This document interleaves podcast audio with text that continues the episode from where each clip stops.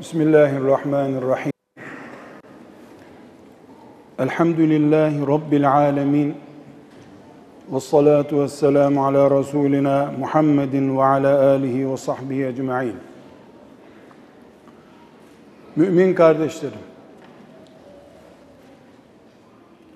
Ali bin Ebi Talip radıyallahu anh diyor ki, ben size Resulullah diyor ki dediğim zaman söylenebilecek en güvenilir ve en mutemet sözü söylediğimi anlayarak dinleyin beni diyor.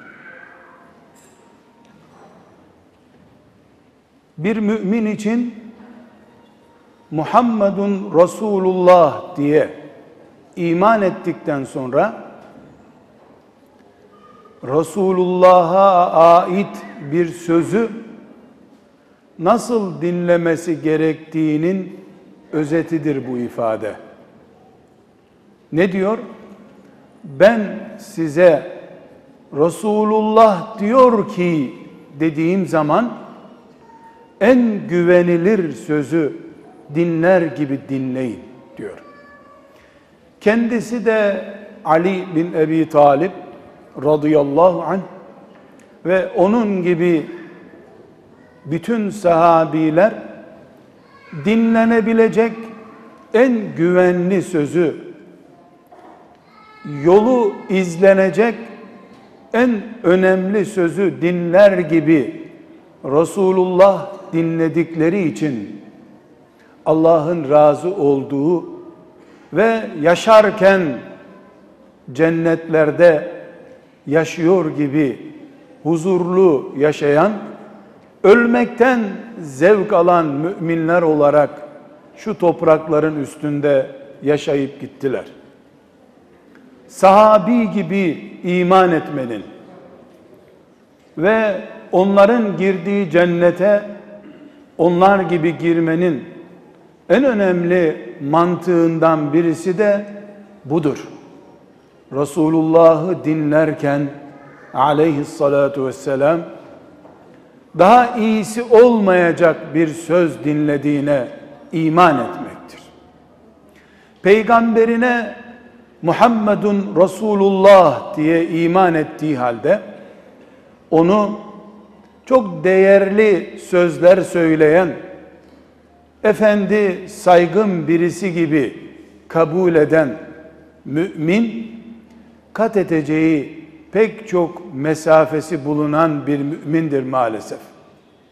Biz ve bütün nesiller kıyamete kadar Allah'a imanda Allah ile aramızdaki bizi ona ulaştıran en önemli kılavuzumuz ve rehberimiz olan peygamberimizi dinlerken Ali'yi alileştiren, Enes'i enesleştiren, Ebu Bekir'i Ebu Bekir yapan bu ruhu yakaladığımız zaman bütün işkenceler üzerimizde de olsa şeytan bütün ordularıyla Ebu Bekir'in üstüne gittiği gibi bizim de üstümüze gelmiş olsa Allah'ın izniyle biz Rabbimizi kazanarak bu dünyadan gideriz.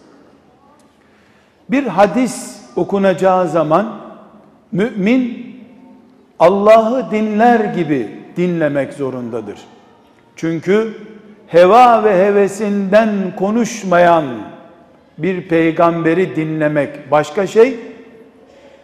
İnsan kalitesinde iyi sözler söyleyen bir yazarı, bir mütefekkiri, bir alimi dinlemek başka bir şeydir.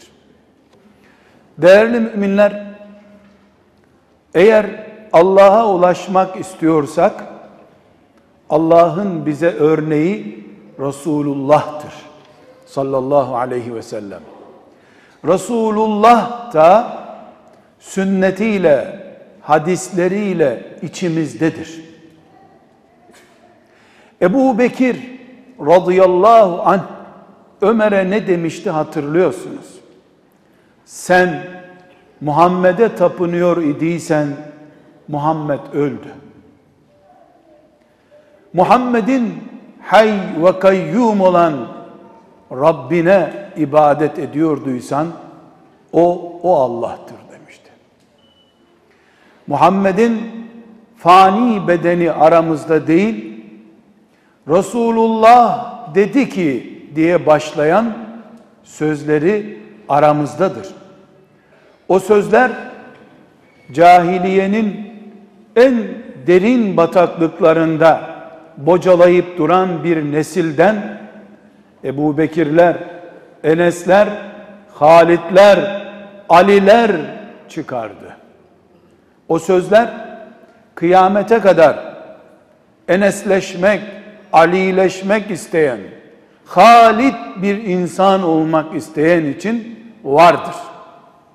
Bütün müminler olarak hepimiz Resulullah buyuruyor ki sözünden sonra hayatla bir dakikalığına da olsa bağımızı kesip o anda kendimizi Resulullah'ın aleyhissalatu vesselam huzurunda hissettiğimiz zaman yıkılmayacağımız şekilde ayakta kalabileceğiz demektir. Putların ortasından Resulullah diyor ki diyenler putların ortasında iken bu sözü duyup bu söze doğru kulak asılanlar ebedileştiler. Radıyallahu anhum oldular. Allah onlardan razı oldu. O razı olmanın mutluluğunu onlar dünyada içlerinde hissettiler. Şehadete gerdek gecesine koşar gibi koşabildiler. Kur'an'ı anlamanın tılsımını, sırlarını o sözlerde buldular.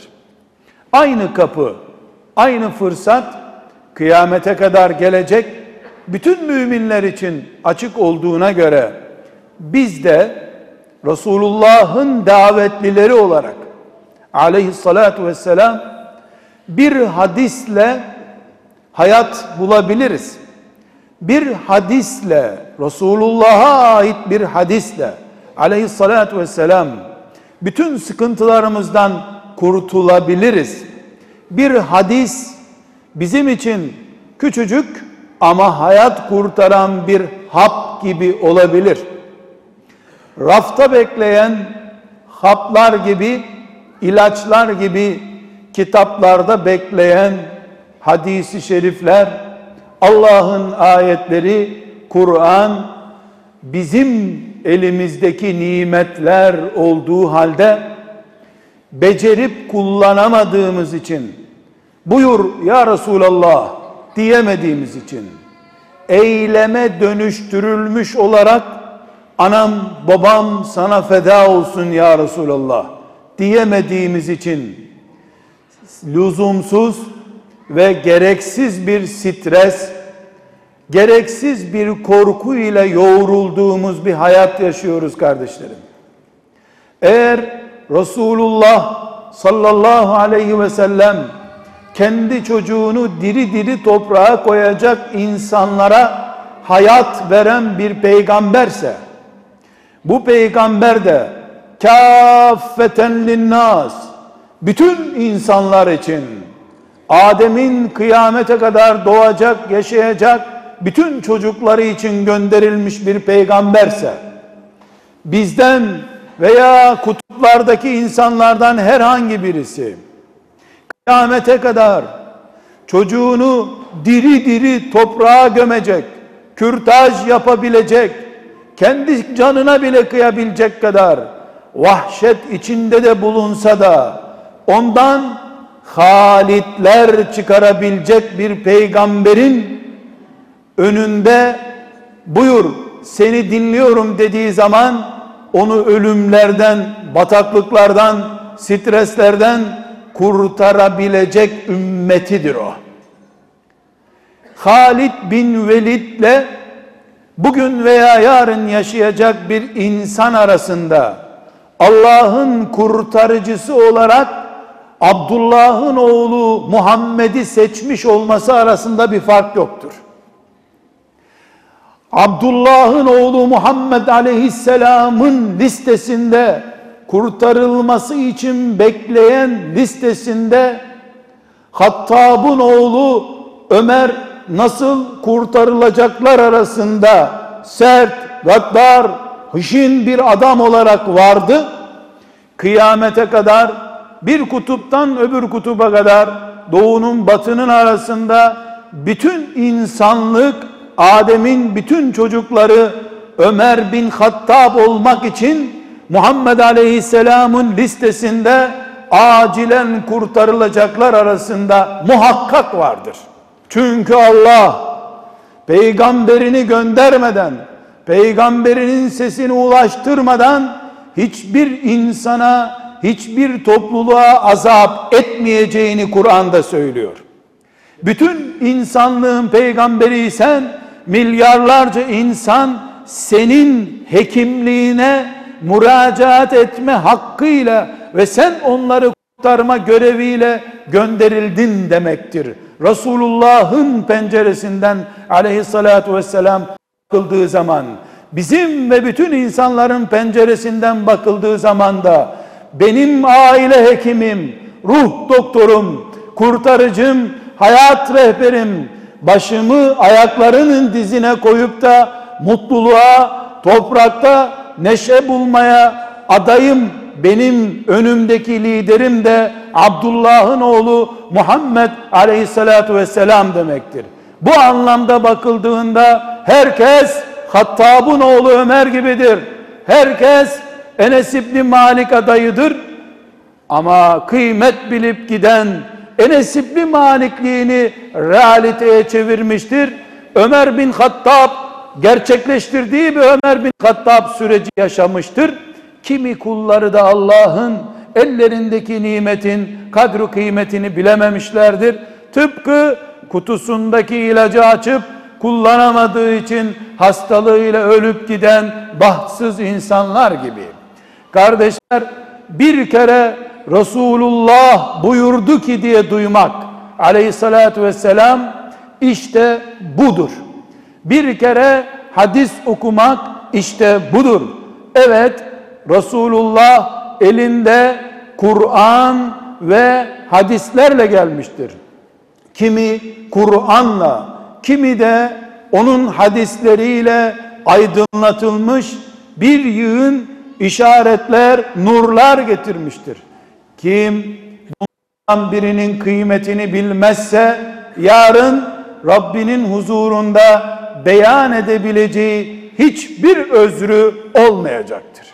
Bu hakikati anladıktan sonra değerli mümin kardeşlerim bir hadisi şerifi dinlerken sakın ha o hadisi filan konuyu açıklıyor zannetmeyesiniz.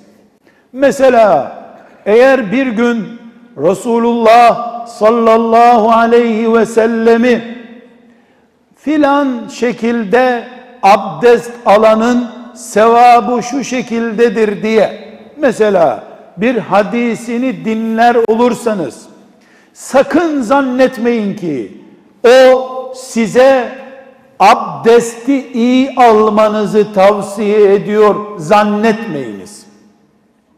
Abdesti iyi alın, şu şekilde sevap kazanılır derken bile o size imanınızı ve Allah'a nasıl ulaşacağınızı anlatıyordur.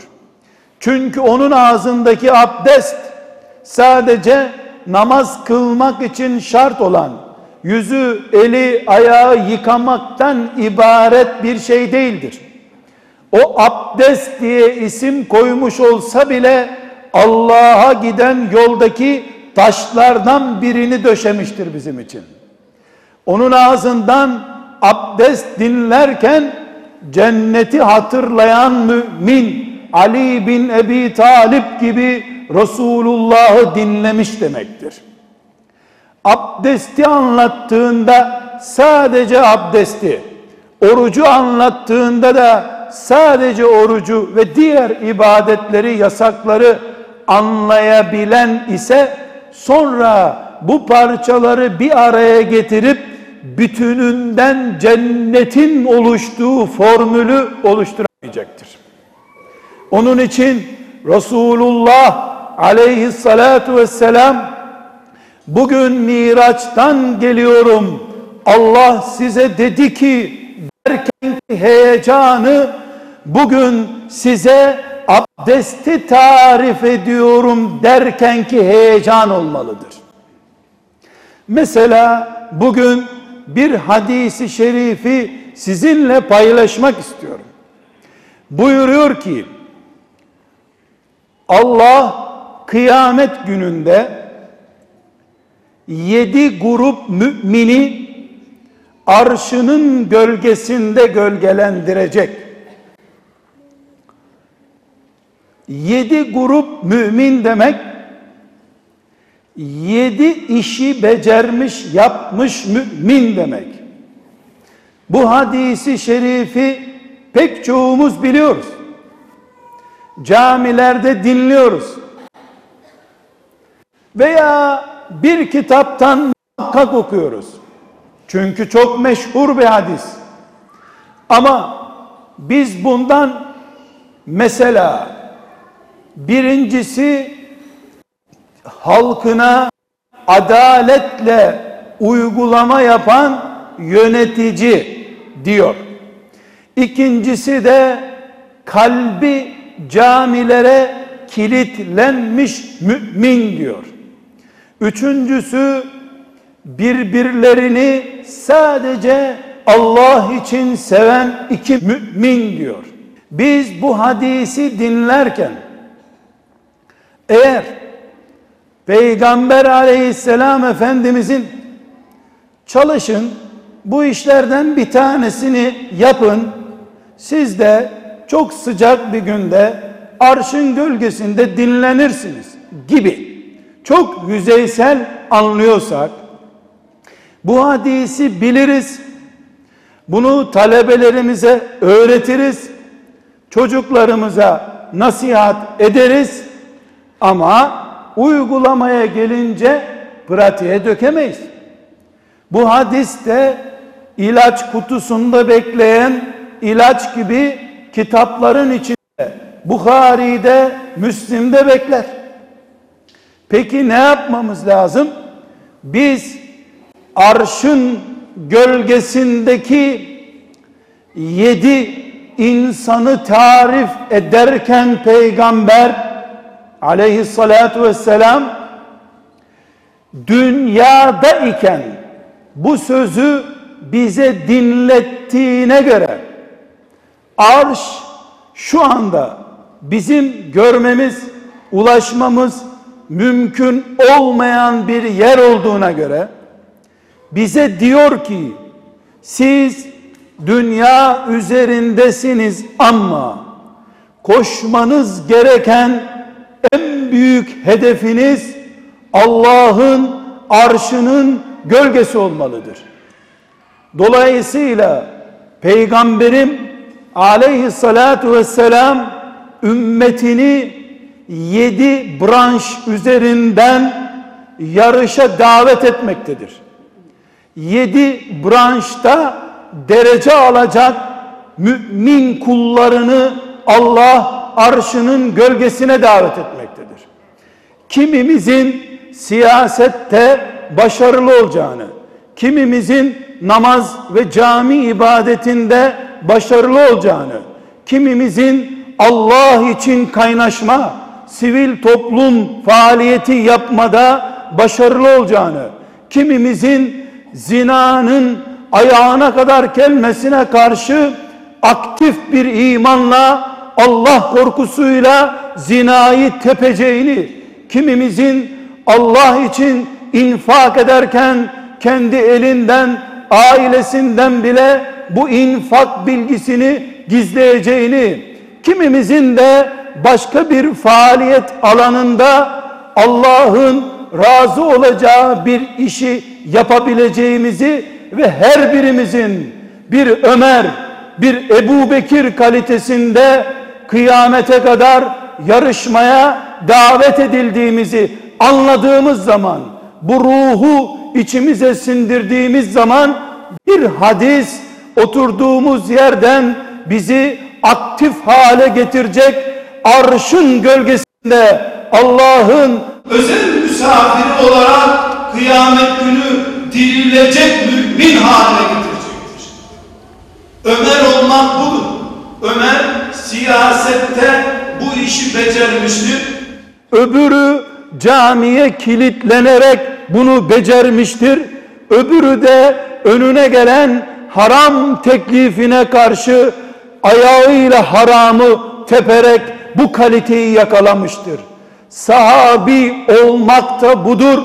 Muhammed aleyhisselamın ümmetinin kıyamete kadar devam edecek kaliteli, heyecanlı, enerjik bir Kur'an'a iman etmeleri de bu demektir.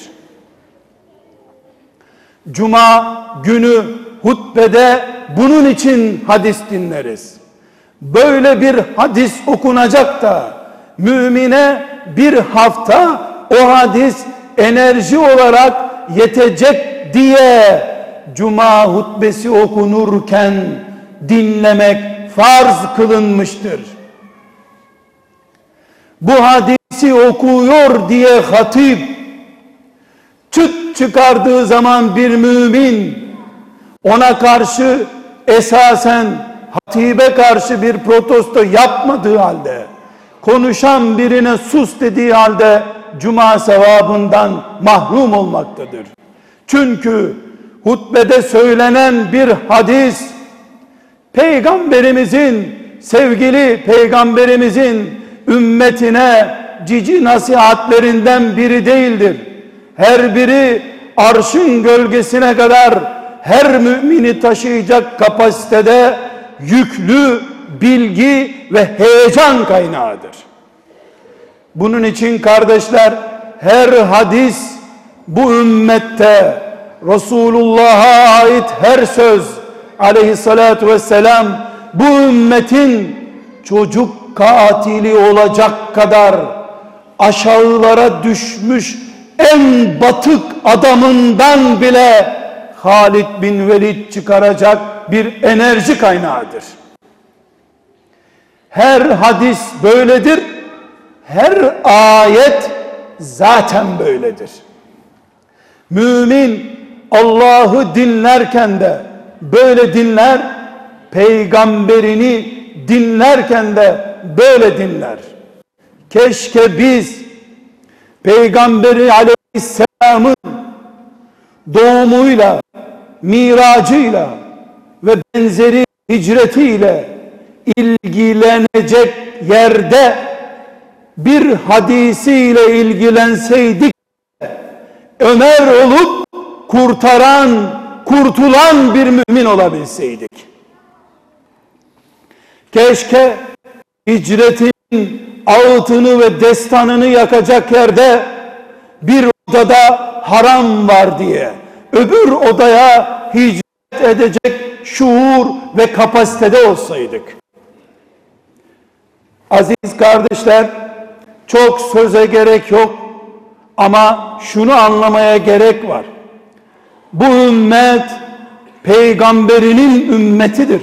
Aleyhissalatu vesselam. Biz kitle değiliz. Biz halk kitlesi filan kitle diye anılamayız. Biz Muhammed Aleyhisselam'ın ümmetiyiz.